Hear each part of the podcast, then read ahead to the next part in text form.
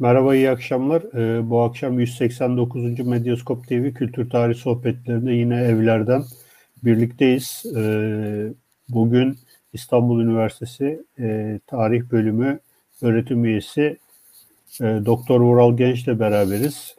E, Vural Hoca'nın Acem'den Rum, e, Acem'den Rum'a bir bürokrat ve tarihçi İdrisi Bitlisi adlı Türk Tarih Kurumu'ndan çıkmış olan e, aslında bir doktora tezi ama e, genişletilmiş bir doktora tezi e, olarak biliyorum.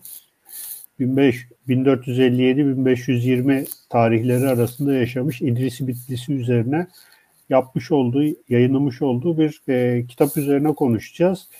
Bu kitap 2019 yılında e, yayınlanmış e, ve e, kitabı okurken e, epey e, şaşırtıcı şeyler de öğrendik. E, bunlar üzerinden biraz konuşacağız. Tabii bu e, bizim daha bir seri olarak yapmış olduğumuz e, Osmanlı siyaset düşüncesi serisinin e, bir devamı. Daha önce e, Hüseyin Yılmaz'la e, bu seriden e, yayın Özkan yapmıştık. Özkan Öztürk'le yapmıştık. E, aynı şekilde Yavuz dönemine Erdem Çıpa'yla yapmış olduğumuz bir yayında şey yapmıştık, konuşmuştuk. Ayrıca evet. Cornel Hoca'yla da yaptığımızı hatırlatalım. Yani evet, da... Cornel Fletcher'la da e, bu çerçevede bir e, e, yapmış olduğumuz yayını bu çerçevede e, değerlendirebiliriz. Bu aslında bir seri ve bu serinin bir devamı olarak bu e, yayını yapıyoruz şu anda. Hocam öncelikle hoş geldiniz. Hoş bulduk. Teşekkür ediyorum. Sağ olun. E, nezaket gösterip e, geldiniz. Teşekkür ediyoruz her şeyden önce. Şimdi e, İdris Bitlisi yaklaşık 60 sene kadar yaşamış ve e, hayatının üçte ikisini İran'da, üçte birini de e, Osmanlı topraklarında e, geçirmiş birisi. E, öncelikle bu İdris Bitlisi'nin şöyle bir hayat hikayesini sizden dinleyelim. Daha sonra kitabın içeriğine doğru bir giriş yapalım. Evet. E, aslında Bitlisi e, kendi külliyatını okumadan önce yani bu doktora tez e, sürecimi e, e, anlatıyorum. Hayatta evet. fazla bilgi bilgi sahibi olamadığımız e, 16. yüzyılın başında yaşamış e, bir e, entelektüel, bir bürokrat, bir edip, şair, e, çok yönlü bir e, siyaset adamı, e, birden fazla kimlikle ortaya çıkmış bir e, şahsiyet. E, kendi külliyatını e, derinlemesine incelediğimizde bize çok farklı bir bitlisi tablosu e, sunuyor. E, aslında günümüzde bile yani modern tartışmalarda çok fazla e, konuşulan e, ve maalesef hayat hakkında çok da fazla bir şey bilemediğimiz bir bir şahsiyet de aynı zamanda. E, çokça konuşuyoruz ama e, konuştuklarımızın birçok e, noktası aslında e, temel anlamda yani bilimsel bir e, zemine oturmuyor ve gerçekçi tarafı yok. E, kendi külliyatı bize çok bambaşka bir bitkisi portresi sunuyor aslında derinlemesine irdelendiğinde. E, her şeyden önce mesela e, bitkisinin e, doğum yeri, e, her ne kadar bitkisi nispeti taşısa da e, babası bitkisi ve kendisi e, İran Rey'de dünyaya gelmiş. Şii Nurbakşi bir ailenin e, çocuğu olarak e, babasının e, tarikat e, pirini görmek için gittiği e, Rey'de 1457 yılında e, dünyaya geldi. Aslında e, bunun, e, biyografik anlamda bilgi e, e, çok zengin. Bunu ana hatlarıyla e, burada e, sunacak olursa e, 1457'den 1460'lara kadar e, Tebriz'deki, e, Rey'deki kısa hayat hikayesi ve e, bunun arkasından e, tekrar e, babası Hüsamettin Ali'nin e, özellikle Nurbahşi öğretilerini yaymak için geri döndüğü Bitlis'te geçirdiği medrese yılları, ilk e, erken babasından aldığı eğitimle beraber medrese yılları ve 1469'da Akkoyunların e, teb, e, e, özellikle e, Bitlis ve etrafını ele geçirmek için e, gerçekleştirdiği mücadeleler ve savaşlar ardından e, Tebriz'de göç, 1470'lerin e, başına denk gelir bu. e, ve bundan sonra Tebriz'de başlayan ve 1502'ye kadar devam, ed- devam edecek olan bir e, hayat hikayesi. E, Bitlis'i bu erken yıllarındaki eğitimini e, babasının yanında aldı aslında medrese eğitiminden önce Tebriz'deki e, eğitiminin hemen öncesinden. Çünkü babası iyi bir mutasavvuf ve mutasip bir e, de Şii aslında Mehdici bir e, Nur, Nurbahşi diyebiliriz. Eğitimini burada babasının yanında aldı. Ve daha sonra Tebriz'de yerleştikten sonra 1470'lerden sonra kesin bir şekilde burada e, Tebriz'in çok önemli e, medreselerinde eğitimine devam etti ki e, 15. yüzyılın sonundaki Tebriz medreseleri mesela e, büyük kompleksler halinde e, mesela Nasriye kompleksi, e, mesela Cihan Şah'ın kurduğu medreseler, Uzun Hasan'ın kurduğu medreseler aslında İslam dünyasının birçok noktasından hem şagirdleri hem talebeleri hem de müderrisleri kendisine çeken bir e, asla sahipti bu medreseler. E, ve buranın çok muteber medreselerinden e, ilk eğitimini aldı. Ve bu ilk eğitimi aslında babasıyla babasından aldığı eğitimle medrese eğitimini birleştirebildi bu anlamda. Ve e, aslında çok iyi bir e, eğitiminin sonucu olarak da e, 1480'lerin başında Akoyun Sarayı'na e, intisap edebildi. E, bir e, genç yaşta bir bürokrat olarak, bir münşi olarak. E, tabii onun münşi olarak seçilmesi onun o eğitim arka planını da çok güzel e, göstermekte, çok iyi bir eğitim aldığını. Çünkü kalemi her şeyden önce çok e, kuvvetli ve daha medrese yıllarındayken e, kaleme aldığı, istinsa ettiği eserler onun bu yönlü temayülünü de çok iyi göstermekte. E, bu 1480'lerden sonra Sultan Yakup'un himayesinde bir e, ölümüne kadar bir e, Sultan Yakup'la bir himaye ilişkisi içerisinde bulundu ve e, bir münşiydi sarayda. E, Sultanın adına e, hem Osmanlı tarafıyla hem e, e, Timurlu tarafıyla e, yazışmalar gerçekleştirdi ve bizzat kendisinin kaleme aldığı e, bu inşa örneklerini dönemin diğer e, örnekleriyle beraber bir münşaatın içerisinde topladı. E, bu dönem içerisinde tabi Sultan Yakup'a birden fazla e, eser takdim etti. Onun adına küçük risaleler yazarak takdim etti ve aynı zamanda çok üretken birisinin e, olduğunu göstermek istedi bu sunduğu eserlerle. 1400 e, özellikle Sultan Yakup'un ölümünden sonra yaşanan kaos ve e, ardından 1501'lerin başına kadar Akkoyunlu şehzadelerin e, kesintisiz e, birbirleriyle olan taht mücadeleleri ve yaşanan bu kaos Bitlis'i bir dönem saraydan uzak tutabildi. E, bu dönem içerisinde bir müddet e, Şiraz'da bulundu Devani'nin, Celaleddin Devani'nin yanında. E, onun yanında eğitim aldı.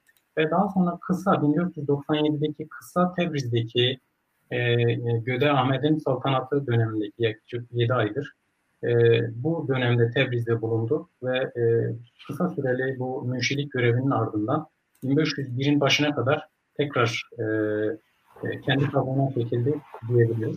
Ve Şah İsmail'in ortaya çıkışı tabii ki bütün bölgedeki dengeleri değiştirdi ve Akkoyunların e, bu şehzade mücadeleleriyle zayıflayan Akkoyunlulara e, ve tarih sahnesinden silen Şah İsmail bütün eski Akkoyunlu bürokratlarını himayesine aldı ve onları e, kendi bürokratik e, kendi bürokrasisine entegre edebildi.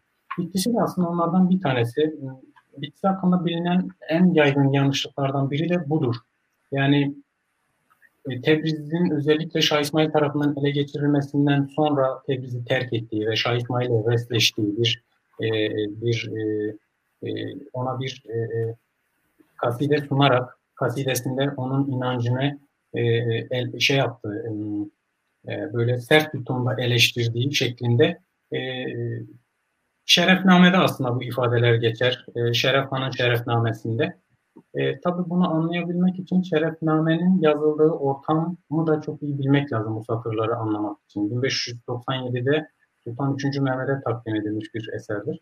Ve bu eserin içerisine baktığınızda Şeref Han hem kendi atalarını hem de bitkisiyle ilgili olan bazı buradaki e, bazı ifadeleri daha çok yumuşatarak ve bazı şeyleri görmezden gelerek verdiği görülür. Bunlardan biri de Bitlis'in Şah İsmail ile olan ilişkisi. Çünkü e, Şah İsmail 1501'de özellikle Şah İsmail bütün eski Akkoyunlu bürokratlarını davet ettiği gibi e, İdris'i Bitlis'e davet etti. Bitlis'i de bunu çok büyük bir memnuniyetle karşıladı ve karşında sultana bir kaside sundu.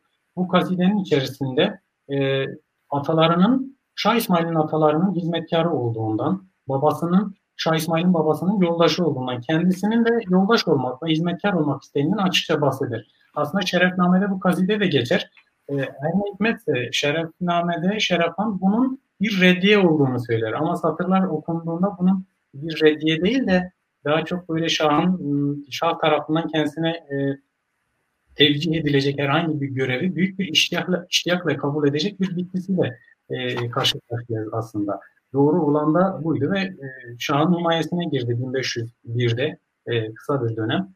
Ve ardından tabii ki Tebriz'in birkaç defa el değiştirmesi ve beraberinde yaşanan bu kaos ortamı e, Bitlis'i yeni bir seçime zorladı.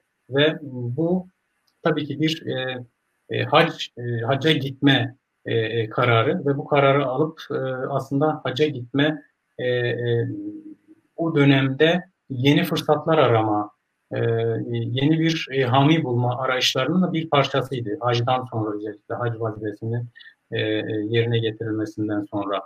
E, tabii hacca gitmedi. Bu her ne kadar mukaddimesinde bundan bahsederse de e, daha çok e, batıya yani e, İstanbul'a gelmek e, arzusundaydı ki eserinin mukaddimesinde bundan bahseder. Neden İstanbul'u seçtiğini.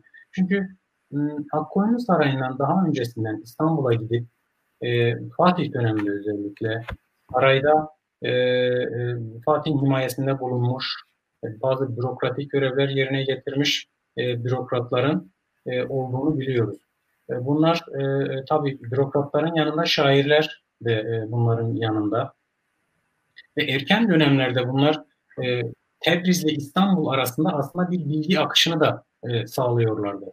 Dolayısıyla Bitlis'i İstanbul'a gelmeden önce aslında İstanbul hakkında, Osmanlı Sarayı hakkında çokça şey biliyordu. Mesela te, Tebrizli bir nakkaştan bahseder ki Fatih'in portresini de çizdiğinden bahseder bu nakkaşın. Nakkaşın bu görevinden sonra Tebriz'e geri getirdiğini bu portreyi ve e, Sultan Yakup'un sarayında herkese gösterdiğinden bahseder. Ve bu bu gibi e, bilgi akışını sağlayan kişiler üzerinden çok e, iyi bir şekilde öğrendim. Ki keza Göde Ahmet de öyledir. İkinci Bayezid'in himayesinde yetişmiştir. E, ve e, onun özellikle Akkoyunlu Sarayı'nı e, meclislerinde, Akkoyunlu Saray meclislerinde anlattıkları Bitlis'in hafızasında yer edilmiştir. Dolayısıyla e, şuraya gelmek istiyorum ki Bitlis'i İstanbul'a e, seçmesi bir tesadüf değildi aslında. Çok öncesinden onun hakkında bilgi sahibi e, olmuştu ve Osmanlı padişahlarını çok yakından tanıyordu. Sarayı, işleyişi, yönetimi, hükümdarı çok iyi biliyordu. Bir bilgi e, e, sahibiydi bu konuda. Ve tabii ki diğer önemli sebep ise e, bütün e, İslam coğrafyasında bu ulema hareketliliği noktasında özellikle ulemanın bir yerden bir yere yeni hamile, yeni hami arayışı çerçevesinde yaptığı bu seyahatlerde en çok uğradıkları noktaların başında İstanbul geliyordu 15. yüzyılda, 16. yüzyılda. Yani bunun dışında tabii gidilecek e, yerler arasında mesela Herat ve Kahire de vardı İstanbul dışında. Tebriz 16. yüzyılın başında biraz kaos durumu vardı. Burada büyük çoğunluk. Özellikle Akkoyunların saltanatının son dönemleri ve Şah İsmail'in saltanatının ilk yıllarında e, birçok ulema ve bürokratın batıya, Osmanlı İmparatorluğu'na, e, doğuda e, Maveraunneyi topraklarına kadar dağıldıklarını biliyoruz. Bunların sayısı da oldukça fazla. Bu yaşanan kaos ortamında e, Tebriz'deki ulema ve bürokratların birçoğunun bu iki merkeze gittiğini biliyoruz.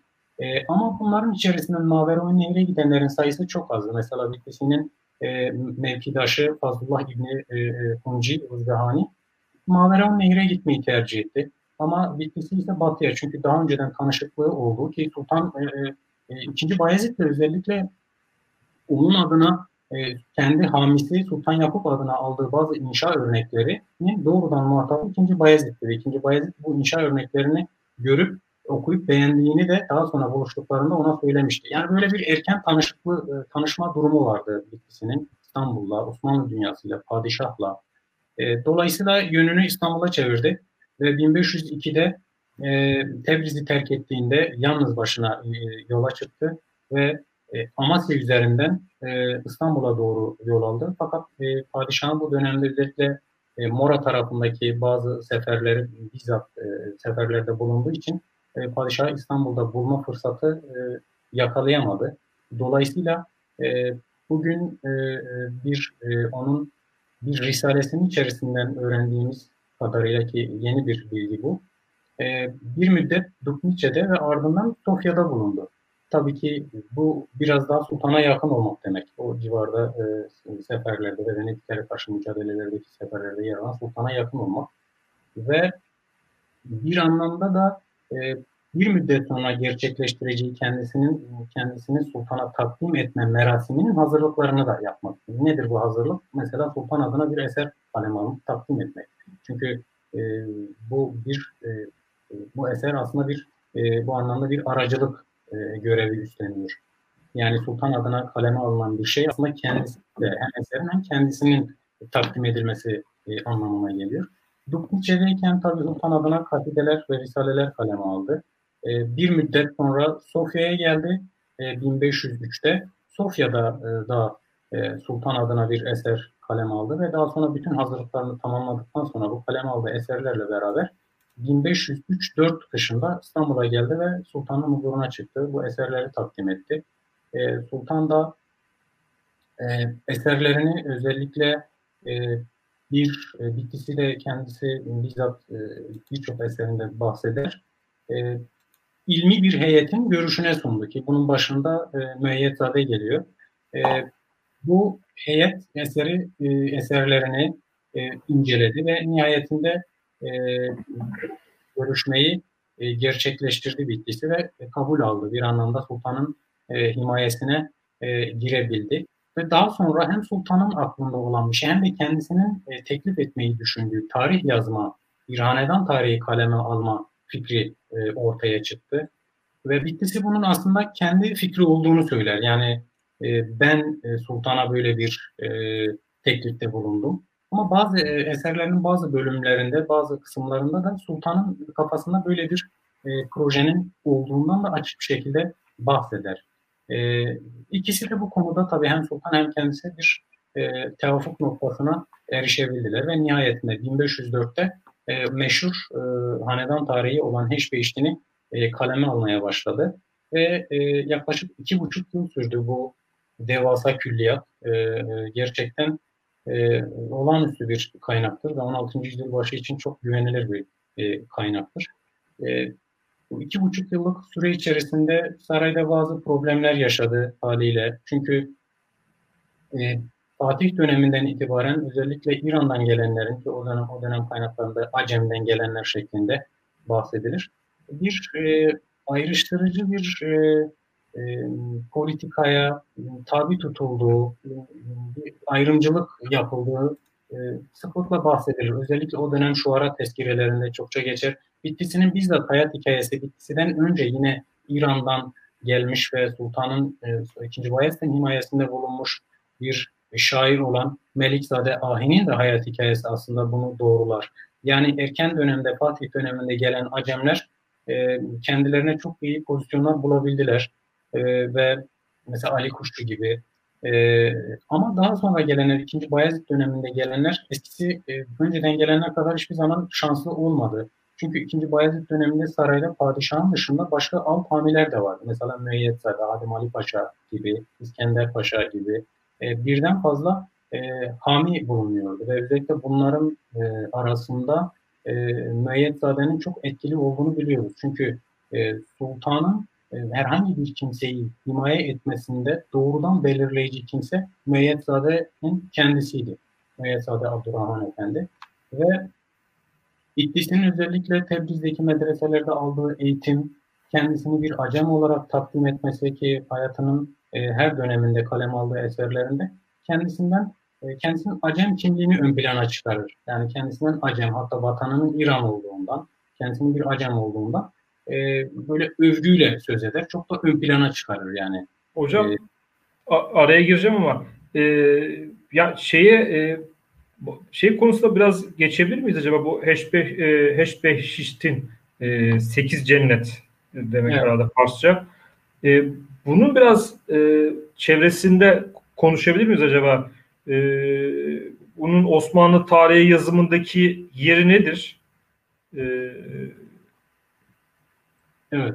E, Bitlis'in e, aslında kaleme aldığı tek e, hanedan tarihi bu. 8 ciltlik, parça 8 cennet demek. İlk 8 Osmanlı padişahının e, saltanat yıllarını ihtiva ediyor bu eser. E, aslında Bitlis'in Tebriz'de sarayda bulunduğu yıllar ve orada aldığı eğitim onun e, tarihçilik anlamında e, nasıl bir e, üslup üslubu e, takip edeceğini e, çok net ortaya koyuyor. E, yetiştiği havza özellikle e, İlhanlı ve Timurlu tarih e, yazımının çok e, egemen olduğu, çok geçerli olduğu bir havza. Ve e, Akkoyun Sarayı'ndayken mevkidaşı e, Fazlullah e, İbni Hunci Ruzbahani'nin e, bu tarzda bir eseri Bitlisinin yanında kaleme alıp sultana takdim etmesi ki içerik olarak da bir e, e, belagatın çok ön planda olduğu bir eserdir. E, İlhan Timurlu tarih yazım e, ekolünün e, bir bir e, örneğidir aslında Fazlullah İbni Hunci'nin bu eseri. Bitlisinin e, erken dönemlerde yazdığı bu üç küçük risale de bu tarzda yazılmıştır. Dolayısıyla İstanbul'a geldiğinde padişahın her ne kadar e, İlhanlı ve Timurlu e, tarihleri tarzında bir tarih yazmasını salık verdiğini söylese Bitlis'e aslında böyle bir havzadan geldi. Zaten yetiştiği, aldığı eğitim, eğitim aldığı bu havza da bu tarih yazım modeli e, egemendi. E, dolayısıyla e, belagat neydi aslında bu tarih yazım modeli? Belagatın ön planda olduğu daha çok edebi tarihçilik tandanslı bir bir tarih yazımıydı. Yani sultanın met edilmesi aslında, haminin met edilmesi ve ölümsüz e, kılacak kadar e, met etmek. Mesela 12. E, yüzyılın editlerinden Nizami Aruzi Semerkandi'nin mesela e, e, eserinde, Çar makalesinde bunun bir meddahın ya da dua boyun ki bu tarihçi anlamına gelir. E, e, sultanı ölümsüzleştirmesi gerektiğini ve e, bunun içinde sultan için olmaz olsa olmaz bir şahsiyet olduğunu altını özellikle çizer. E, keza Yine Timurlu dönemi tarihçilerinden Hafız Ebru aynı şekilde e, bir e, e, tarihçilik üslubuna ve anlayışına sahiptir. Bitkisi bu havzada yetiştiği için bu bilgiye sahipti. Daha doğrusu onun e, sahip olduğu bu usul, üslup, tarih, tarih yazımı döneminin bir beğenisini e, e, den başka bir şey değildi. E, dolayısıyla bu Timur, İlhanlı Timurlu tarzına bir e, tarih yazımı tarzında bir kalem, bir tarih kaleme almaya e, başladığında e, özellikle sultanın da bu noktada e, hem fikir olması ikisinin işini sarayda biraz daha zorlaştırdı bu anlamda. Çünkü e, kaleminin kuvvetli olması aynı zamanda kıskançlıkları da beraberinde doğurdu. E, Osmanlı tarih yazımı sorusuna dönecek olursak yani Heşbeş'in Osmanlı tarih yazımındaki e, önemi meselesine e, bu aslında Osmanlı sahasında, Osmanlı dünyasında e, İlhanlı ve Timurlu tarih yazım pratiklerinin tam an, an, anlamıyla ilk uygulandığı eserde diyebiliriz. E, Farsça an, e, olarak derseniz daha önce yazılmış mesela Şükrullah'ın Dehşet-i Tevarih adlı bir eseri var. Farsça hanedan tarihi. Ama daha çok e, muhtasar bir tarih ve sade bir e, üslubu var. Oysa Bitlis'e göre bu sade tarihler e, hanedanın ihtişamına layık olmayan tarihler. Farsça olsun, Türkçe olsun fark etmiyor. Bunlarla ilgili çok sert eleştirileri var aslında. E, hanedanın ihtişamına layık olmayan tarihler e, kategorisine koyuyor bunları. Onlara göre, Bitlis'e göre özellikle bu üslupla yetişmiş, bu üslubu benimsemiş bir tarihçi olarak Bitlis'e göre e, sultanı ölümsüzleştirmek aslında belagatlı bir e, eser ortaya koymak, onu met etmek ve ölümsüz kılmak. Bunun içinde belagatı kullanmak. Belagatsız kuru bir tarihin hiçbir anlamı yok ve bu sultanı e, hiçbir şekilde ölümsüzleştirmez. Yani 16 12. yüzyıldan beri tabii ki bu e, tarih yazım pratiği İran dünyasında hakim 12. yüzyıldan 11. yüzyıldan bu tarafa e, ve bitkisi de bu gelenekten gelen birisi ve bunu Osmanlı dünyasına entegre edebilmiş. E, bu anlamda bir İlhanlı Timurlu tarih yazım pratiklerinin her anlamda Osmanlı dünyasındaki ilk, ilk e, eseridir, ilk uygulamasıdır diyebiliriz. Ve bu bir dönüm noktası. Çünkü e, Bitlis'i kendisinden sonra da kendisi gibi bürokrat tarihçilerin e, ortaya çıkmasında bence bu anlamda etkisi var. E, ikincisi kendisinden sonra yazılan e, tarihlerin e, içinde çok önemli bir referans. Mesela Hoca Saadettin Efendi, Mustafa Ali. Ki Mustafa Ali kitabında özellikle kitabının girişinde kullandığı kaynaklar arasında e, Bitlis'i ön plana çıkarır ve onun çok güvenilir bir kaynak olduğunu söyler. E, Hoca Saadettin keza aynı şekilde e, ilk 8 Osmanlı padişahı için adeta hiçbir işte birebir kopyalanmıştır e, diyebiliriz. E, ve kendisinden sonra Osmanlı dünyasında e, yazılan, üretilen bu e, kronikler için çok önemli bir referans olmuştur. Hem üslup anlamında hem içerik anlamında hem kaynak olarak kullanma hem de üslup anlamında onun, onun gibi yazmaya çalışanlar ortaya çıkacaktır. Mesela e, Kemal Paşazade bunlardan biridir. Kendinden, ikisinden bir müddet sonra sarayda e, bu görev kendisine verildiğinde e, başlangıçta bitkisinin üslubunu her ne kadar eleştirse de çok ağır anlaşılmaz, kapalı, anlamdan uzak bir dili olduğunu söylese aslında Kemal Paşazade'nin Türkçe yazdığı bu e, e, Tevari Ali Osman da aslında e, üslup olarak bitkisininkinden hiç farkı yoktu. Tam e, birebir aynıydı. Yani birinin Türkçe, birinin Farsça olmasının dışında e, pek de bir fark yoktu. Dolayısıyla Bitlisi'nin bu eserinin ağırlığının gölgesinde kaldı bir anlamda ve e, onunla adeta biraz böyle yarışabilmek için bu anlamda e, üslubunu oraya daha yakın hale getirdi. Yani Bitlisi'nin üslubuyla yani İlhanlı ve Timurlu tarih yazım pratikleri ve üslubuyla birebir örtüştürmeye çalıştı. Çünkü ikinci Bayezid döneminde özellikle Türkçenin ve Farsçanın Osmanlı Sarayı'nda e, ne anlam ifade ettiğini e, en iyi o dönemin e, e, müellifleri bilir. Mesela Kemal'in, e, e tarihçi Kemal'in Selahattin diye bir eseri var. ikinci Bayezid'e takdim ettiği. Bunu ilk kez e, sultana takdim etmeye gittiğinde vezirlerinin e, e, eserle adeta dalga geçtiklerinden bahseder. Yani Türkçe bir eserin sultan tarafından çok iyi karşılanamayacağını da burada ifade ederler. Yani ıı, Bitlis'in ve Kemal Paşazade'nin tarihleri aslında Osmanlı Sarayı'nda Türkçe ve Farsçanın da bir rekabeti gibi duruyor bir anlamda. Ve Türkçe tarihler beğenilmiyor. Ee, Bitlis'in kendi fikri aslında bu sultanın bu Türkçe tarihleri beğenmediği ve eleştirdiğini Bitlis'i bizzat bahsediyor. Kendisi de kendisi de eleştiriyor değil mi hocam? Yani kendisi de eleştiriyor. Aş, şey yapıyor yani küçük görüyor Türkçe yazılan tarihleri. Evet. Evet hatta hepsini bir kefeye doldurup e, onlar yani geçmişte Osmanlı padişahlarının tarihini anlatan bu eserlerin içerisinde zikretmeye değer hiçbir şey yoktu diyerek bir cümleyle geçiştiriyor. Bunların sultanın e, ihtişamına, hanedanın ihtişamına layık e, olmadığını da defalarca e, yineliyor. Yani e, Heşbeyiş'te, e, mukaddimede ve e, eserin içindeki çeşitli ciltlerde sıklıkla altını çizdiği bir nokta. Çünkü Meth'ten uzak. Meth Sena e, bu e, ilk dönem e, e, kroniklerinde bulunmayan bir şey pek fazla.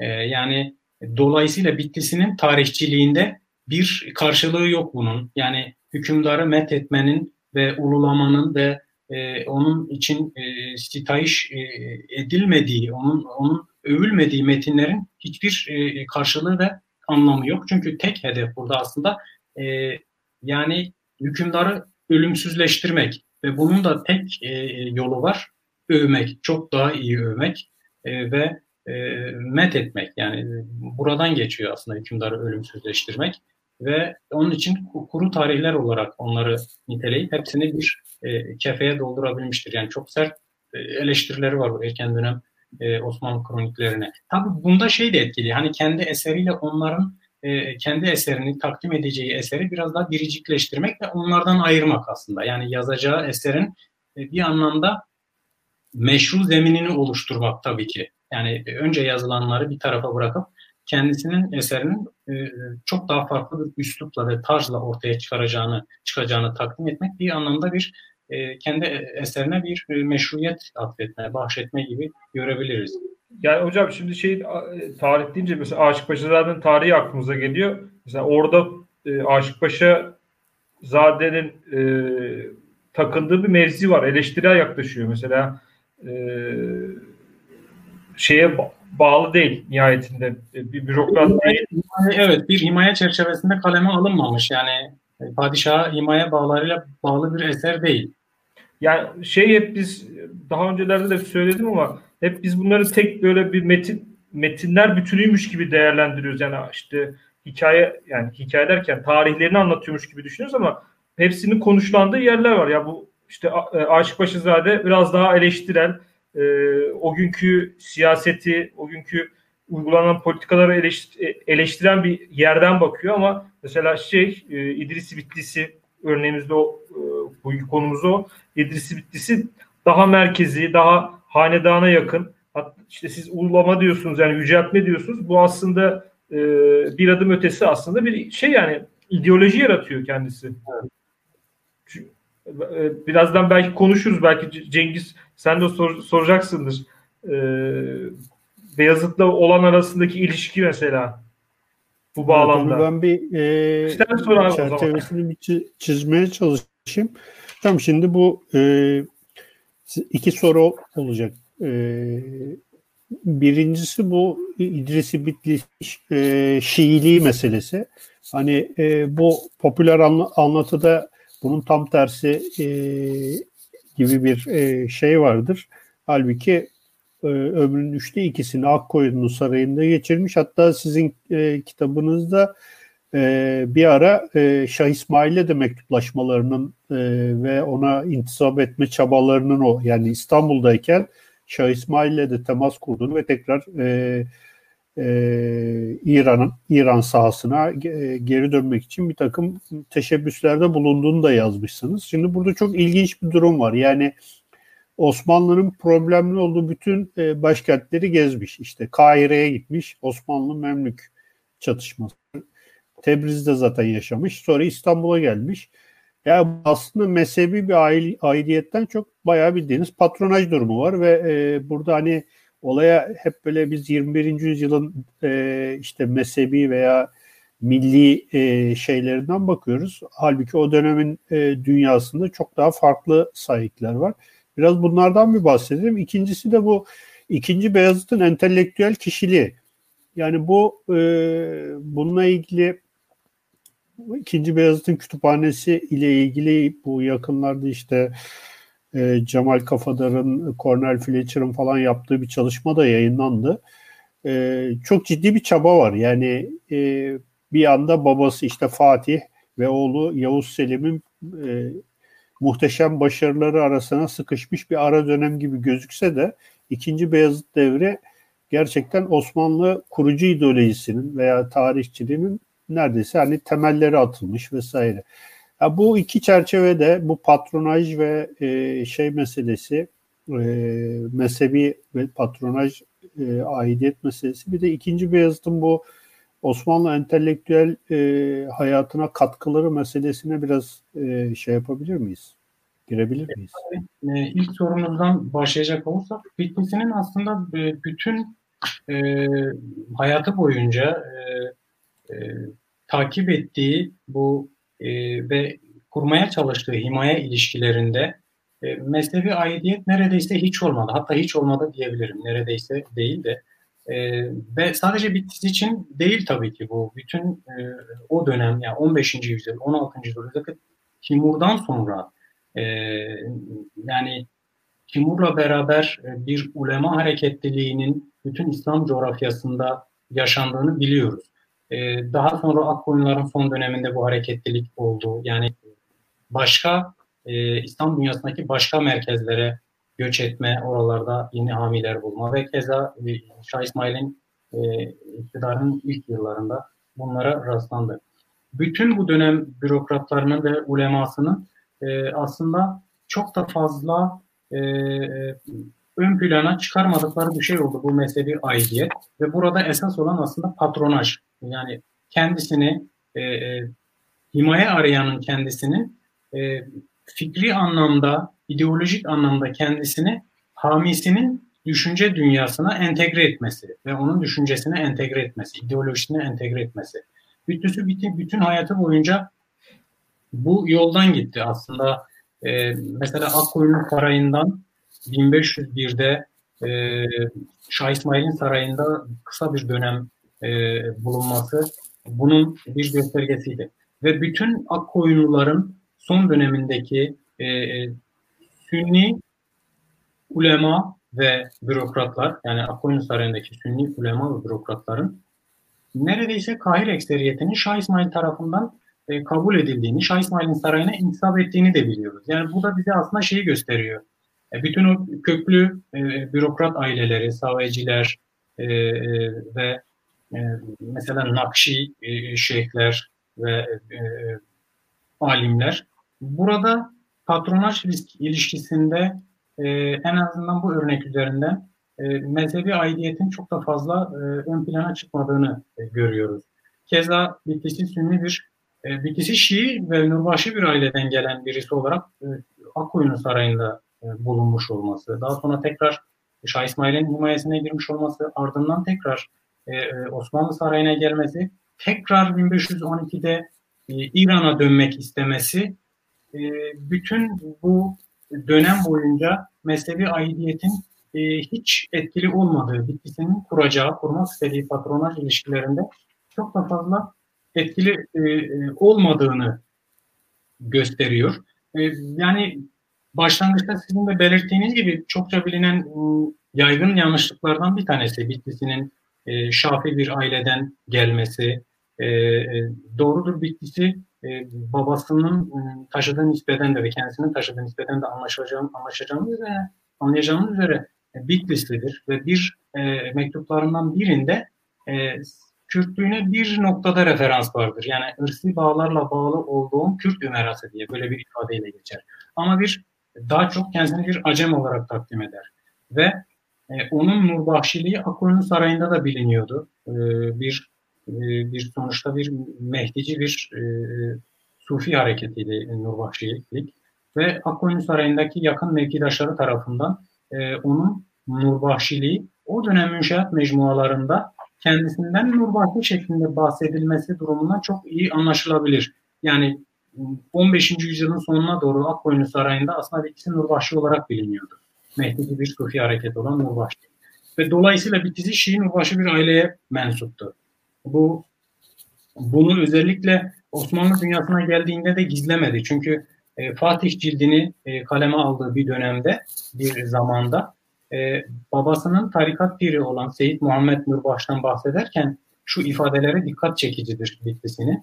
12 imamlardan sonra e, e, en muteber, en kamil, en olgun zat diye bahseder Seyit Muhammed Nurbaş'tan ki bu ifade bize Bitlisinin bir 12 imamcı e, kabulünün olduğunu da gösterir. Böyle bir yönünün olduğunu da e, gösterir. Kaldı ki e, e, Risa, e, e, Hamriye kasidesi şerhinde e, de açık bir e, nübüvvet ve velayet tartışması yürütür. Hazreti Ali'nin velayeti meselesini e, ve nübüvvetin e, velayetle olan ilişkisi meselesini burada e, e, tartışır. Biz bunlardan onun e, Osmanlı dünyasında bile bu fikirleri e, devam ettirdiğini hatta bazı Nurbahşi halifeleriyle de İstanbul'da görüştüğünü biliyoruz biz bu Bu eserlerini okuduğunu e, açıkça zikreder. Yani bu bir e, Bitlisinin kimliğini oluşturan bir parçaydı. Şiilik ve Nurbahşilik ve daha sonra Acem kimliği tabii ki çok baskın bir şekilde.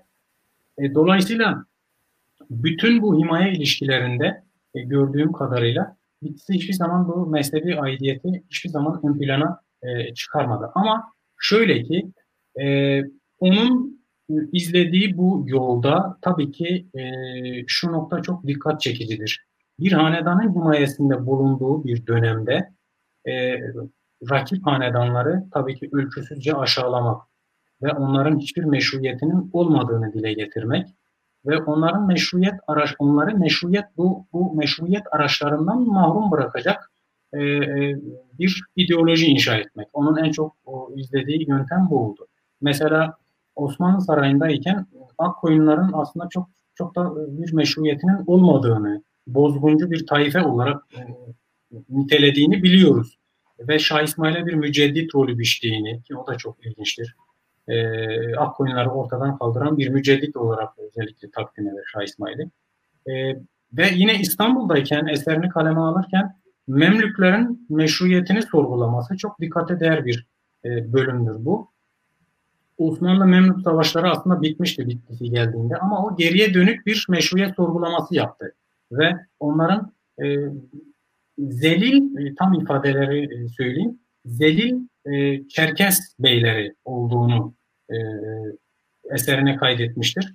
Ve onların hiçbir meşruiyetinin olmadığını, e, bir kölelerden ibaret olduğunu e, açık bir şekilde dile getirir. E, ama aynı Bitlis'i Kahire'ye gittiğinde, daha sonra Mekke'ye gittiğinde ve Şah İsmail'e bir mektup yazdığında aynı ifadeleri bu defa 2. Bayezid için kullandığını görüyoruz ki Şah İsmail'e meşhur mektubunda ki çok e, uzun manzum bir mektuptur o.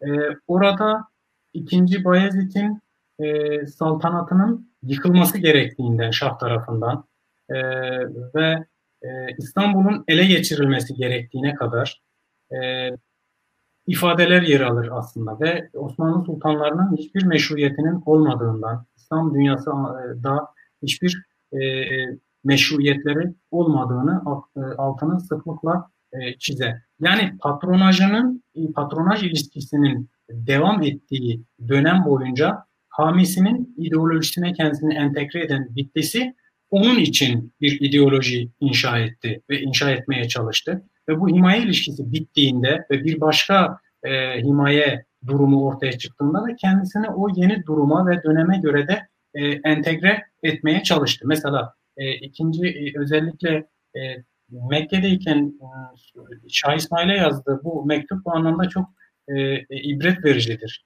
E, ve e, özellikle Şah İsmail'in başarılarının e, başarılarının sultanı korkuttuğundan, e, bir an önce İstanbul'u alması gerektiğinden ve saltanatını ve tahtını devirmesi gerektiğinden bahsederken bir taraftan da Şah İsmail için e, bir e, egemenlik sahası çizer. Yani bir e, bir Şii ideoloji inşa eder o kısacık mektup içerisinde ve bir e, bu ideoloji inşasının yanında bir de coğrafi bir egemenlik sahası oluşturur onun için. Yani İstanbul'dan tutun da Yemen'den e, e, Tiflis'e kadar çok geniş bir coğrafyada bir egemenlik sahası oluşturur e, e, Şah İsmail için.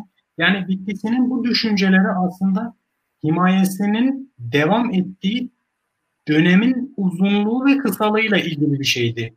Yani e, şimdi bakıyoruz Heşbeyiş'te Osmanlı padişahları için inşa ettiği o, o muazzam ideoloji, o e, emperyal imaj e, Mekke'deyken son buldu bu aslında ve metnini yeni baştan kaleme almaya başladığında o ilgili bölümlerin bir kısmını çıkardı. Çünkü bir e, yeni bir himaye arayışındaydı ve e, neredeyse Şah İsmail'in himayesine girme arifesindeydi. Dolayısıyla e, ideolojisini yeni patronunun e, ideolojisine göre ayarlamak durumundaydı. Kendisini entegre etmek e, anlamında söylüyorum. Dolayısıyla aslında Heşteşt okunduğunda bu ideolojilerin inşa edilen bu ideolojilerin ve bu, bu ideolojinin altındaki meşruiyeti, meşruiyetin yani birden fazla bunlar dinsel ve e, e özellikle siyasal meşruiyet araçlarıydı bunlar. Bunların kendi himayesi dönemiyle sınırlı kaldığını ve daha sonra başka bir e, mevziye geçtiğinde bunu kolaylıkla reddedip e, reddiye yazabilecek duruma e, geldiğini de biliyoruz aslında. E, dolayısıyla onun için e, patronunun dünyasına adapte olmak çok kolay oldu. Bu Bitlis için yani onun üzerinde bir durum değil tabii ki. Kendisiyle beraber aynı şekilde İslam dünyasında bu çok önemli kültür ve e, e kültür merkezlerinde, bu, bu atmosferlerde bulunan birçok ulemanın ve bürokratın e, izlemek durumunda kaldığı bir siyasetti. E, ve mezhebi aidiyeti de hiçbir zaman e, e, ön plana çıkarmadı. E, ve bu Selim dönemindeki bu kısa biraz daha marjinalleşme durumu Bitlis'inin ki Selim Şahnamesi okunduğunda bu görülür.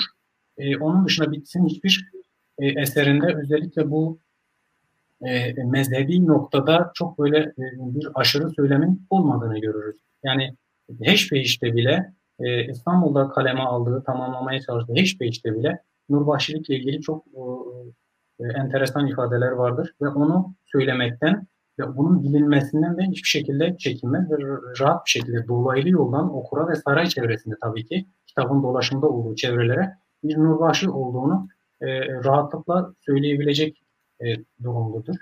E, ikinci sorumuza gelecek olursak, ikinci Bayezid'in e, e, bu oluşturduğu entelektüel ortam e, değil mi? Evet. Entelektüel ortamı sormuştun. Evet.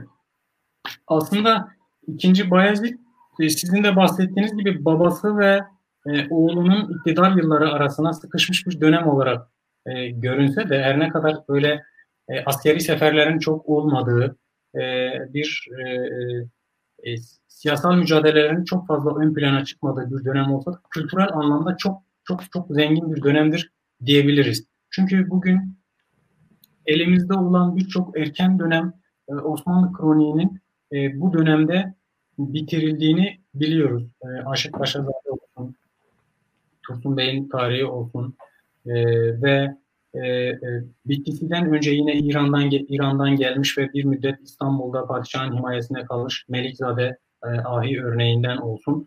E, bu dönemde tamamlandığını biliyoruz. Çünkü e, Bittisi de sıklıkla bahseder. E, sultanın aklına bir tarih yazdırma fikrinin her daim olduğunu söyler.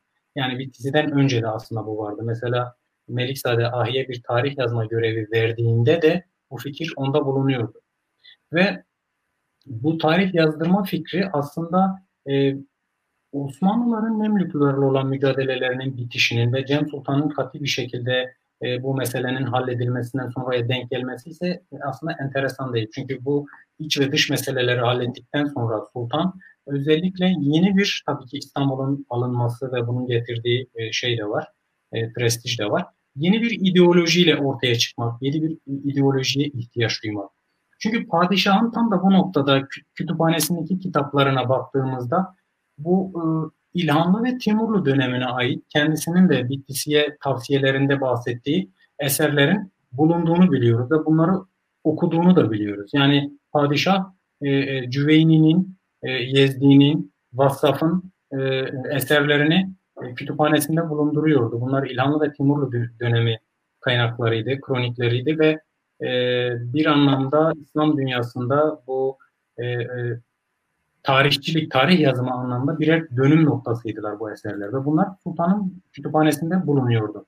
E, okuyordu ve e, Bitlisi'ye bu görevi havale ettiğinde e, böyle bir tarih yazımının bir e, hanedan tarihi inşası noktasında ne anlama geldiğini de çok iyi biliyordu. Yani bir ideoloji inşa etmek ve bu ideolojinin bütün rakip hanedanlar tarafından bilinmesini sağlamak. Bunun için tabii ki Farsça kaleme almak çünkü e, Farsça yani e, Şahap Ahmet'in Bengal ve e, e, e, Balkan kompleksi e, tanımlamasının tam e, altını dolduruyor bu noktada. Yani e, Hindistan kıtasından Balkanlara kadar olan geniş bir coğrafyada yazılan, okunan ve eserler verilen bir dil. Yani bu dilin seçilmesinin de böyle bir e, şeyi var tabii ki e, mantığı var. Farsça yazılması bir e, hanedan tarihini ve tabii içinde bir yeni bir ideolojiyle ortaya çıkacak bir hanedan tarihini bütün rakiplere yansıtmak, bütün rakipler tarafından bilinmesi. E, Bitlis'i aslında padişahın bu çabasının her dönem olduğundan bahseder. E, özellikle e, Bitlis'in sarayında e, özür dilerim e, 2. Bayezid'in sarayında Bitlis'in dışında Acem'den gelen başka bürokratlar ve ulemanın, alimlerin olduğunu da biliyoruz.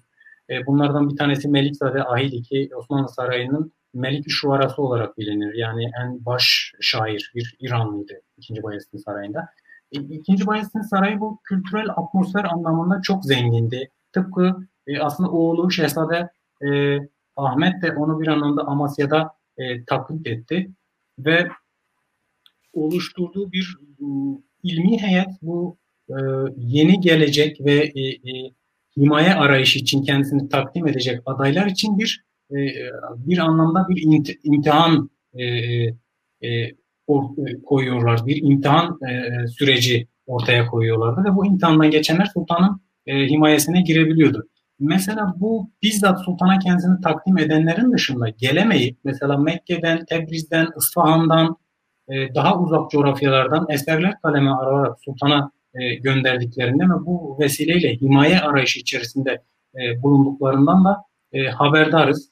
E, özellikle 2. Bayezid dönemine ait bir inamat defteri de buna ait birden fazla kayıt vardır. Yani çok uzak coğrafyalardan ulemanın sultan adına kaleme alıp gönderdiği eserler ve bir himaye arayışı tabii ki.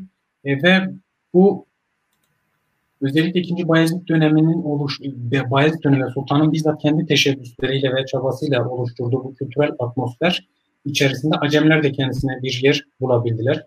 Ama e, bazı dönemlerde Bitlis'inin e, yaşadıklarından da biliyoruz ki bu çok e, e ayrımcı bir e, e, e, davranışla da ayrımcı bir politikayla da e, karşılaştılar e, diyebiliriz. E, Bitlis'inin e, yaşadıkları özellikle bunu çok daha iyi e, gösteriyor. E, yani Sultan'ın adına böyle bir eser kaleme alınması özellikle Bitlisi tarafından ve daha önce verilen e, 2. Bayat döneminde tamamlanan bu eserler e, doğrudan e, padişahın kendi çabasıyla ilgili bir şeydir.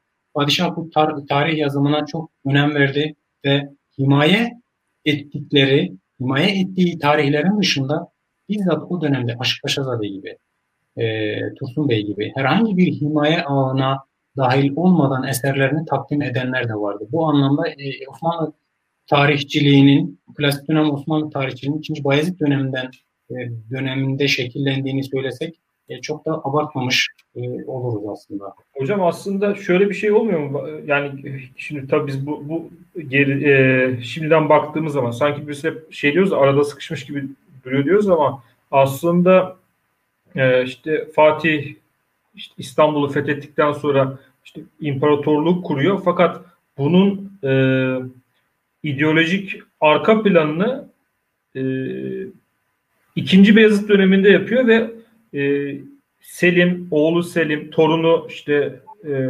Süleyman bu yaratılan e, ideolojinin e, veyahut da meşruiyetin meşruiyet temelleri üzerinden yükselerek hareket ediyor. Sanki öyle bir e, zihni arka plan üzerinden yükseliyormuş gibi bir şey var. Yani sonrasında bu İdrisi Bitlisi'yle başlayan siz biraz önce söylediniz.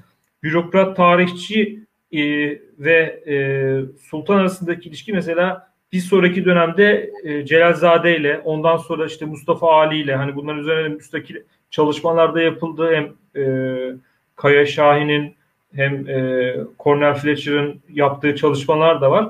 Bu bürokratlarla e, hanedan çevresinde sarayda o e, şey olan muhkim olan bürokratlar tarafından e, ilk başta İdris e, bit, e, İdrisi Bitlisi'nin e, başlangıcını verdiği bir şekilde bir şey inşası var.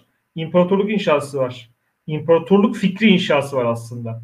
Yani aslında biz hep sakin bir e, şey olarak görüyoruz işte fütuhat yok şey yok ama aslında e, entelektüel olarak o şeyi açmaya başlıyorlar. E, alanı açmaya başlıyorlar. Çünkü öncesinde yaşanan krizler var.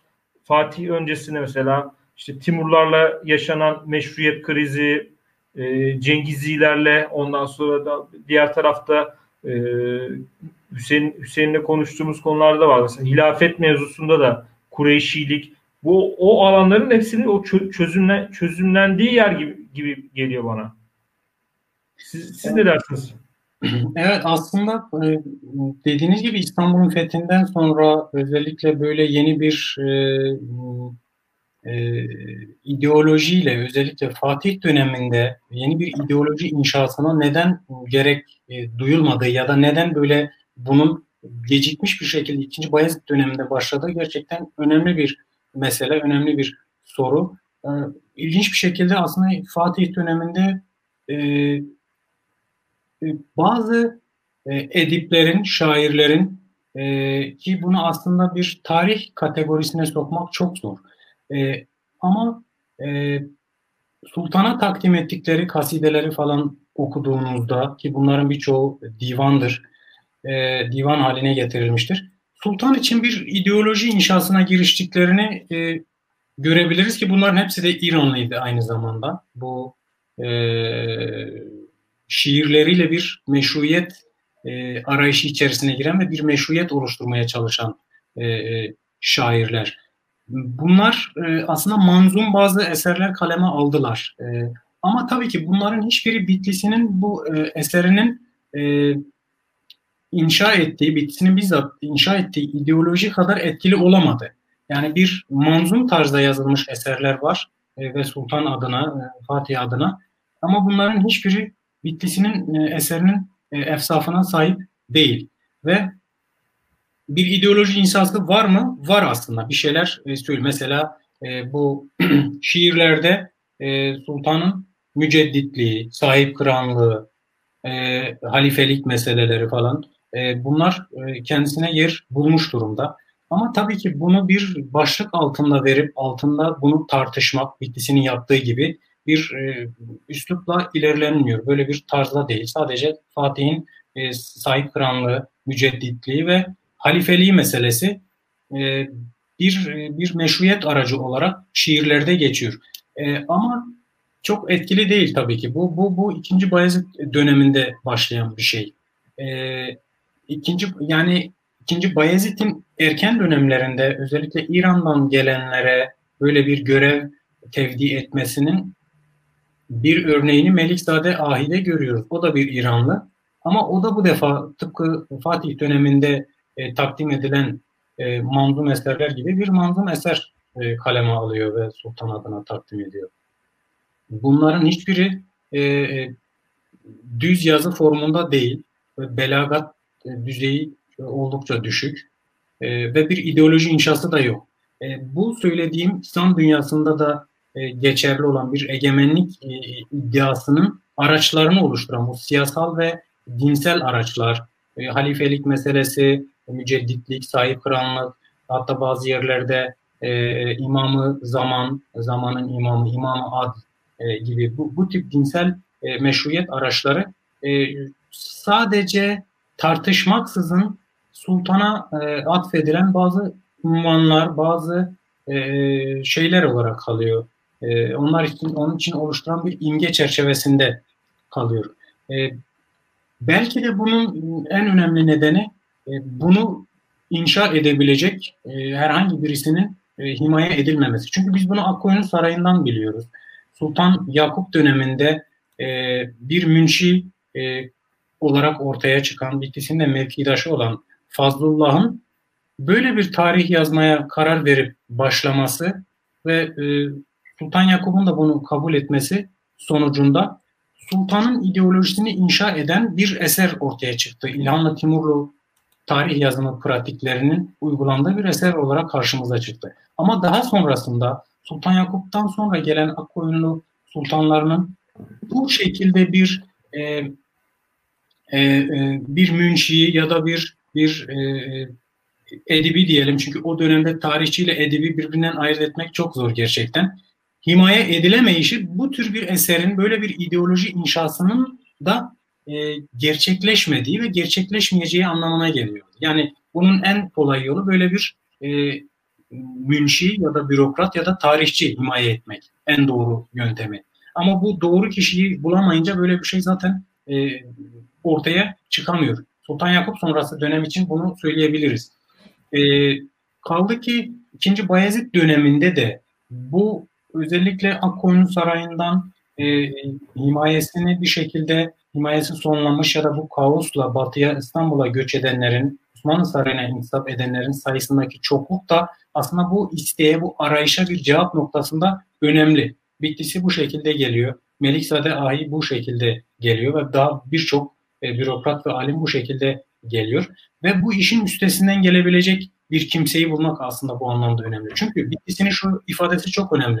Sultan Bitlisi'ye uzun zamandan beri böyle bir niyetinin olduğunu ve bir türlü e, bunu yazacak, böyle bir ideoloji inşa edecek birisini bulamadığını e, özellikle e, altını çizerek ifade ediyor. Yani Sultan uzun zamanda böyle bir fikri e, fikre sahipti ama doğru adayı hiçbir şekilde bulamadı. Denedi daha öncesinde Melikzade Ahi örneğinde gördüğümüz üzere denedi ama o kadar etkili olmadı. Çünkü kısa manzum bir eserdi ve bunun içerisinde Fatih dönemine e, ait eleştiriler de vardı. Bu vakıf mülklerinin müsaaderesi meselesi gibi e, tartışmalara da yer vermişti. Çünkü bir bir mesaj niteliği taşıyordu bu eser. İkinci Bayezid'in saltanat yıllarını hasredilmesine rağmen bir Fatih dönemi eleştirisiyle bir bu girizgahla başlayıp devam ediyordu. Denedi ama bu e, bir e, düz yazı formunda olmadığı için çok fazla etkili olamadı. E, ve içerik anlamında da Metü Sena'nın ön planda olduğu bir eserde de bu ideoloji tartışmalarına ve bu ideoloji inşasının çok fazla görülmediği bir eser oldu. Ama bitkisiyle beraber bu engel atlatılmış oldu. Çünkü Sultan doğru kişiyle tanıştı. Bu işi yapabilecek birisiyle tanıştı ve bu işi ona tevdi etti. Ve e, o da iki buçuk sene gibi bir zaman içerisinde bunu yaptı. Bunu yaparken tabii ki e, daha önce Akkoyunlu sahasında, Timurlu sahasında, Timurlu dünyası sahasında kullanılan bu İslam dünyasındaki egemenlik e, e, imajı, bu, bu imgenin altını dolduran e, meşruiyet araçlarını, bu dinsel ve siyasal meşruiyet araçlarının e, birebir kopyasını, birebir kendisini Osmanlı nosyonuna e, uydurmaktan, entegre etmekten öteye gitmedi aslında. Bu e, bu İlhanlı ve Timurlu döneminin e, tarih yazımının özellikle takip eden, kendisinden özellikle İlhan ve Timurlu döneminin tarih yazımını takip eden bu tarihçilerin e, ister e, e, Hindistan'da e, Babür Şah'ın sarayında olsun, ister e, İstanbul'da olsun, ister e, e, Herat'ta ya da ya da Tebriz'de olsun yaptıkları tek şey aslında bu tarih yazımı pratiklerinin ve bu ideoloji inşası noktasındaki bu meşruiyet araçlarının birebir aynısını uydurmak oldu. Yani bu hilafet, halifelik, e, mücedditlik, sahip kıranlık meseleleri Timur dünyasında çokça tartışılıyordu ve o, o Timur dünyasına ait meşruiyet araçlarıydı. Sahip kıranlık özellikle mücedditlik mesela Şahru için kullanılır. Sahip kıran aynı şekilde Timur ve e, Şahru için kullanılır. E, ve bu araçları en iyi şekilde e, entegre eden ve bunun altına tabii ki en iyi şekilde dolduran e, kişi çok iyi bir ideoloji inşası, ideoloji inşacısı olarak e, karşımıza çıkabilecekti ki bitkisi bunlardan biriydi. Yani bir münşi aslında bu anlamda münşi olmak bir metni, bir mektubu inşa etmek değil. Yani basit bir mektubu, bir fetihnameyi bir rakip hanedana, bir komşu hanedana göndermenin çok ötesinde. Münşiler aynı zamanda e, himaye gördükleri sarayın, hükümdarın ideolojisini bizzat inşa eden e, kimselerdi. Ve ikinci Bayezid döneminde Bitlisi bunu e, çok iyi yaptı. Bu bahsettiğim dinsel ve siyasal meşruiyet araçları üzerinden bir imparatorluk e, e, ideolojisi ortaya çıkardı. Ve bunun özellikle kitabın kopyalanması, istinsa edilip etrafta dağılması, okunurluğu, kopya sayısı bunun e, bugün İran'da, İsfahan'dan, e, Şirvan'dan, e, özellikle Osmanlı İmparatorluğu toprakları içerisindeki e, yani kopyalandığı yerler hariç söylüyorum. İran'da kopyalandığı, çoğaltıldığı istinsal, Mekke aynı şekilde e, çok geniş bir alana yayıldığını bize e, gösteriyor ve bu da çok geniş bir okuyucu yani o döneme göre tabii ki e, bir e, entelektüeller arasında bir e, sirkülasyon bulduğunu ve okunduğunu dolayısıyla hükümdarın e, ve imparatorluğun ideolojisinin inşa edilen bu ideolojinin e, etrafça e, çok iyi bilindiğini, okunduğunu da e, gösteriyor aslında. Hocam peki şey burada çok ilginç geldi bana özellikle bu e, Heşt Beheşt'in e, Beheşt'in yazılış sırasındaki yani yazılış şey aşaması yazılış yazı süreci e, işte İdrisi Bitlisi yazıyor bölüm yazıyor e, ikinci Beyazıt'a gönderiyor müsveddesini e, onun görüşünü alıyor ve e, sonrasında devam ediyor karşılıklı yani düzeltme yapıyor muhtemelen e, gönderiyor ya burada aslında e, ilginç bir konuda şu e, Beyazıt burada fail yani e, yani bu tarih yazımını şekillendiriyor. Yani burada çok e, yani çok böyle bir hep şey diyoruz. Beyazıt Veli veli bir kimliği var. Hani sakimmiş gibi bir şey yapıyor ama aslında yani geri çekilip baktığımız zaman yani inşayı yani yazdırıyor bunu. Tamam yazan e, İdrisi Bitlisi yazıyor ama e, müdahil yani e, Beyazıt bunun müdahili ve bunu şek, e, yönlendiriyor. Yani burada mesela e, şeyde Heşbeş'te veyahut da e, diğer metinlerde buna dair e, nasıl yönlendirdiğine dair bir şey var mı? ipucu var mı? Çünkü benim için çok böyle e, okurken çok böyle şey yaptı beni e, ilginç ilginç geldi bana. Evet aslında Heşbeş imparatorluk için e, 2. Bayezid döneminde Osmanlı İmparatorluğu için bir kültürel proje. Çok önemli bir proje ve bu projenin yürütücüsü aslında 2. Bayezid'in kendisi. Yani doğrudan onun nezaretinde bu iş yapılıyor. Ve doğrudan sultanın denetimi altında tarih yazımı yani himayesi altında kaleme alınan bir tarihi doğrudan denetliyor.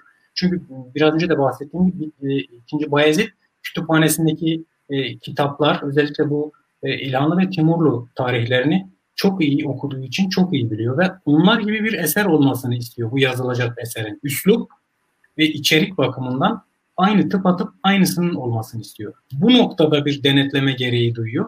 E, ama zaten e, daha önceki örneklerde yani Bitlis'inin tarih yazdırma denemelerinde de bunu görüyoruz. Böyle bir müdahaleci tavrının olduğunu.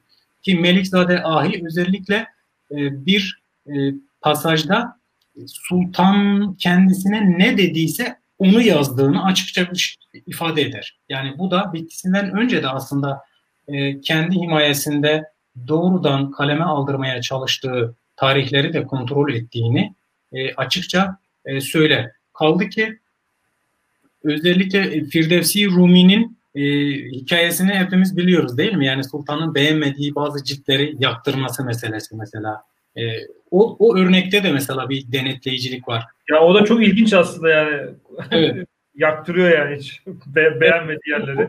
Doğrudan denetliyor ve müsveddeleri doğrudan kontrol ediyor. Çünkü Bitlis'i e, cilt bir kaleme almaya başladı ve her cildi bitirdikten sonra sultanın kendisi bizzat zaten yazıyor. Sultanın görüşlerine sundum diye takdim ettim. O da inceledikten sonra bana geri döndü.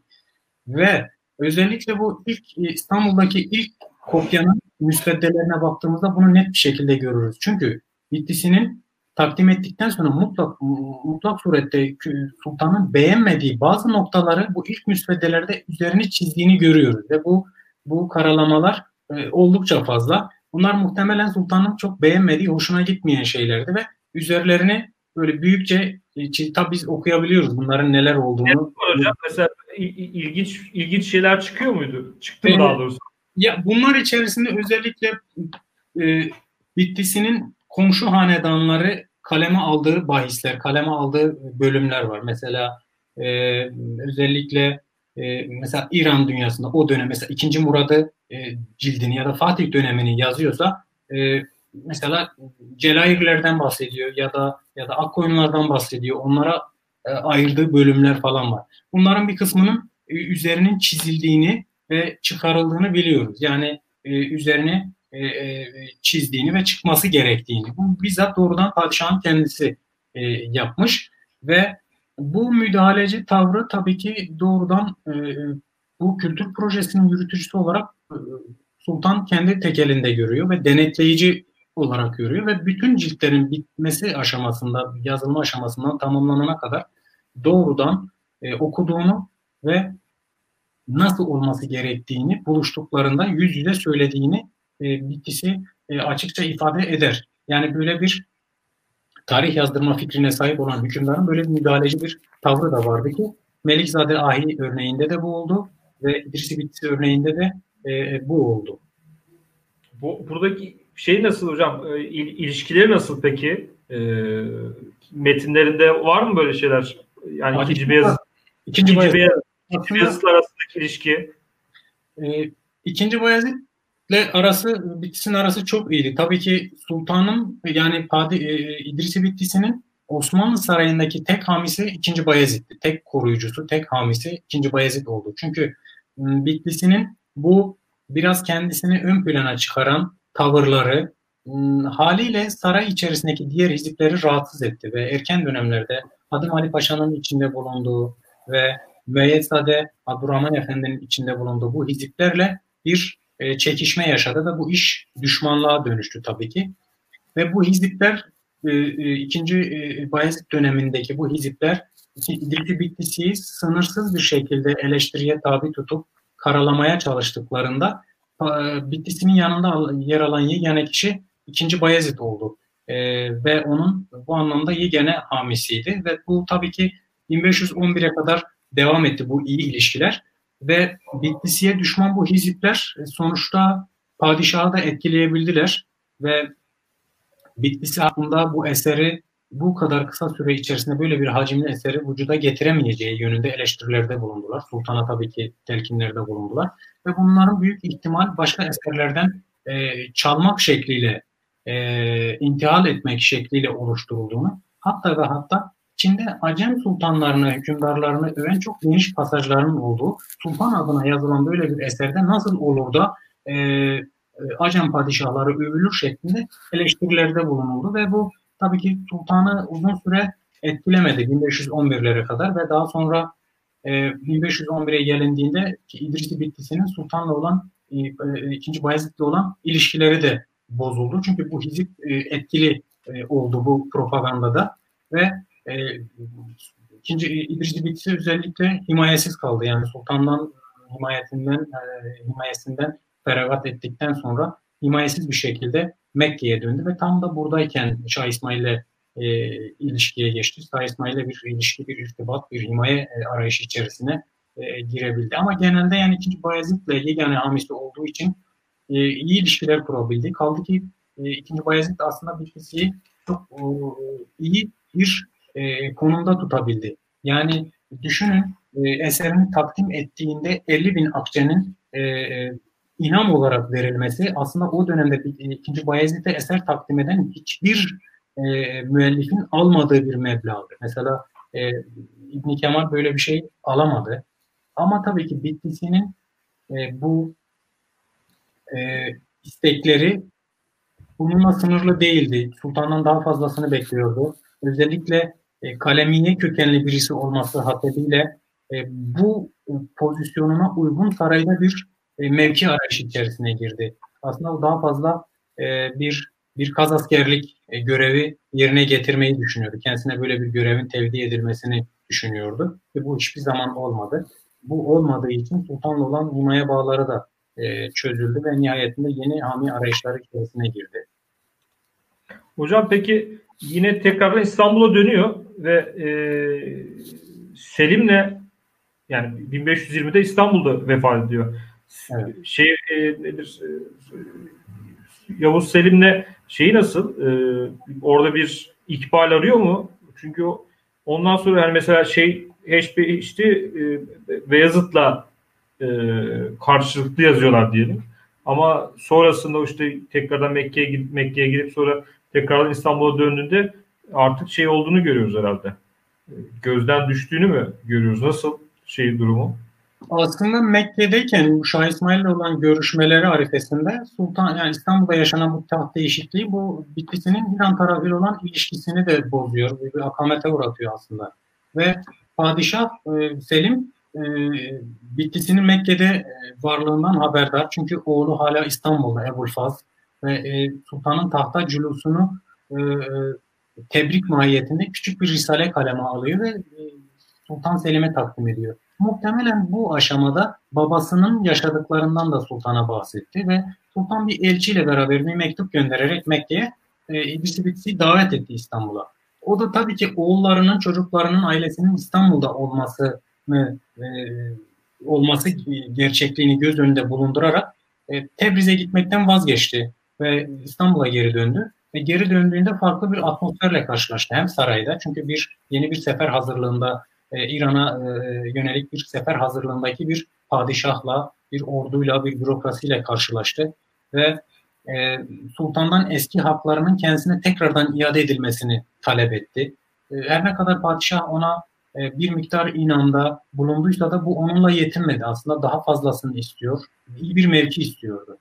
Ve bu e, sefer hazırlıkları e, arifesinde ve e, 1514 baharında İran seferine çıkma öncesinde bu e, isteklerini birkaç defa dile getirildi, dile getirdi ama çok fazla karşılık bulmadı. Çünkü e, padişahın e, kafasını meşgul eden daha daha önemli e, meseleler vardı. İran seferi, bunun hazırlıkları. Ve bu süreçte padişahın yanında İran'a, İran seferinde yanında bulundu. Ve onun adeta danışmanlığını yürüttü. E, ve 1514 Çaldıran Savaşı'ndan sonra e, Tebriz'le beraber e, girdi. Önce Bitlis'i girdi sonra e, e, Sultan e, arkasından Tebriz'e gelebildi. Ve nihayetinde Osmanlı Tebriz'den çekilirken padişah olağanüstü yetkilerle Bitlis'i e, görevlendirerek bu bölgede Kürt ümerasını özellikle ümerası üzerine propaganda yaparak Osmanlı tarafıyla birleştirmek gibi bir görev e, tevdi etti Bitlis'e. O da 1514 ile 1516 arasındaki iki yıllık e, buradaki propaganda faaliyetleri e, süresince e, özellikle Şah İsmail'in e, izlediği e, bu sert e, ve haşin siyasetin e, mağdur edici siyasetin etkisi altında kalmış Kürt ümerasını Osmanlı tarafıyla buluşturmayı başardı. Ki Safavilerin bölgede aslında hakimiyetlerinin tamamen e, son bulmasında e, bu siyasal hakimiyet tabii ki dinsel nüfuz ve hakimiyet ayrı bir şey. O uzunca yıllar yüzyılın sonuna kadar devam edecek Safavilerin dinsel nüfuzu bölgedeki. E, doğrudan e, İdris İlkisi'nin propagandalarıyla e, şekillendi ve ortaya çıktı. Bölgedeki birçok Kürt beyi 1515 ile 16 arasındaki hem Diyarbakır bölgesinde hem de Mardin tarafındaki savaşlarda doğrudan Osmanlı tarafında e, yer aldılar ve Safavilerin burada alan kaybetmesine, toprak kaybetmesine de bu anlamda bir e, e, sebebiyet verdiler diyebiliriz. Hocam yavaş yavaş toparlayalım. Ee, çok güzel bir e, sohbet oldu. Ee, sizin son olarak söylemek istediğiniz bir şey varsa alalım. Daha sonra bitirelim.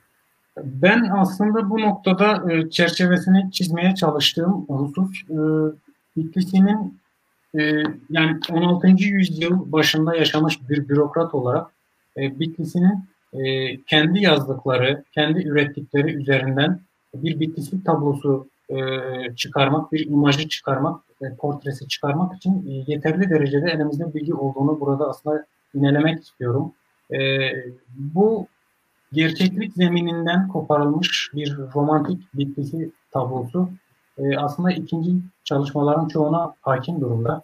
E, aslında biz kendi külliyatını çok iyi okuduğumuzda çok farklı bir e, bitki tablosuyla e, karşı karşıya kaldığımızı görüyoruz. Her şeyden önce bir e, Acem kimliğini ön plana çıkaran birisi ve 16. yüzyıl başında yaşamış e, çok e, önemli entelektüel bir şahsiyet. Acem dünyasının bilgi ve pratiklerini Osmanlı dünyasına aktarmaya ve entegre etmeye çalışan bir e, e, ilginç bir e, kişilik, şahsiyet. E, dolayısıyla böyle çokça konuşulan ve çok az şey bilinen, e, hakkında çok az şey bilinen bir e, bir bürokrat, bir siyaset adamı e, gibi duruyor. Ama aslında e, kendi külliyatı bize gerçekten her şeyi e, anlatıyor ve dolayısıyla bu, bu bundan sonra yapılacak çalışmalarda olsun e, doğrudan e, kendi eserlerini ve bitkisinin etrafındaki bu entelektüel çevrenin ürettiklerini e, okuyarak, dikkate alarak bir e, bitkisi kimliği, portresi e, çıkarmaya e, yani gayret edilmeli diye düşünüyorum. Hocam çok teşekkür ediyoruz. Ee, sizin e, tabii bu arada bu çalışma sırasında e, İran'daki kaynaklardan da faydalandığınızı e, buradan hemen kapatmadan belirtelim. E, kitabınızın ön sözünde e, bununla ilgili ibareler de vardı. E, 189. yayınımız e, burada sona eriyor. E, bu akşam e, Doktor Vural Genç'le İdris Bitlisi'nin e, hayatı üzerine bir e, yayın yapmaya çalıştık ve e, sandığımızın çok e, daha farklı bir e, sandığımızdan çok daha farklı bir İdris Bitlisi e, portresiyle e, karşı karşıya kaldık. E, bizi izlediğiniz için çok teşekkür ediyoruz. Bu yayının size ulaşmasında bize destek olan e, Kronik kitabı ve Patreon destekçilerimize de buradan ayrıca bir teşekkür etmek istiyoruz. İyi akşamlar diliyoruz.